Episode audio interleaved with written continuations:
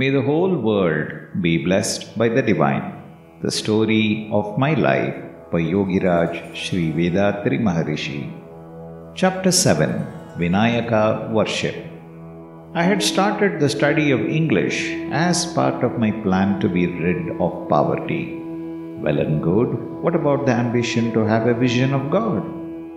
Worship as a means to that end occupied my thoughts next. I had heard that worship of Vinayaka is the royal road to victory in every field.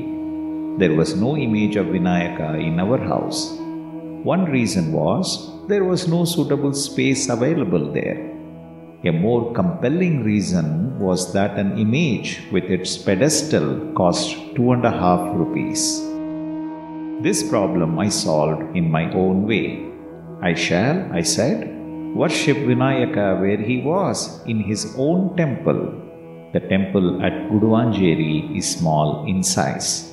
I asked for and got the keys. From four thirty a m to five a m, I poured water over the sacred image and rubbed it clean. The two towels that were there were used by me alternatively. While the image was wearing one, the other was washed and dried by me. While bathing the image one day, I noticed flakes of dirt in it. I noticed flakes of dirt on it. Would not this cause discomfort to Vinayaka? So I closed the door, picked a piece, picked up a piece of coconut shell and scrubbed it hard. Someone who happened to stand outside heard the noise of scrubbing, knocked on the door and made me open it. "What are you doing?" he asked. I admitted the truth. "What an idiot you are," he snarled. "To use coconut shell for scrubbing Vinayaka?" His anger did not upset me. My immature heart grieved only at the sacrilege of which I had been guilty. In the month of Margari, mid-December to mid-January, I offered worship at four o'clock. I couldn't bear the cold myself when I bathed in the tank. I was moved to pity at the thought that Vinayaka also would be similarly affected by the cold. So I went to my father that day and asked, "Father, why not bathe Vinayaka in warm water during Margari?" He smiled as he explained, "We should not do like that, child. Vinayaka won't feel the cold in the way you seem to think he would." I used to ask a number of questions on which I would reflect long.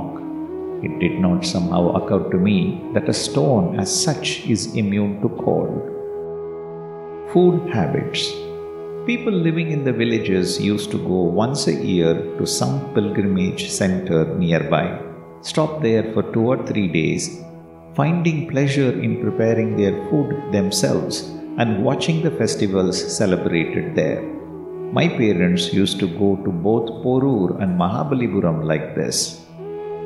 When that year they started for Porur, they took me and my brother with them. After stopping two days there, we proceeded to Mahabalipuram. We in our family used to take meat. From early days, I had felt a little aversion to it, but did not give it up outright.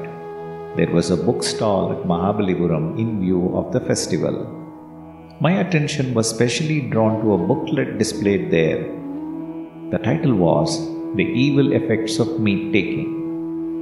I bought it for an anna and a quarter and started reading it at once.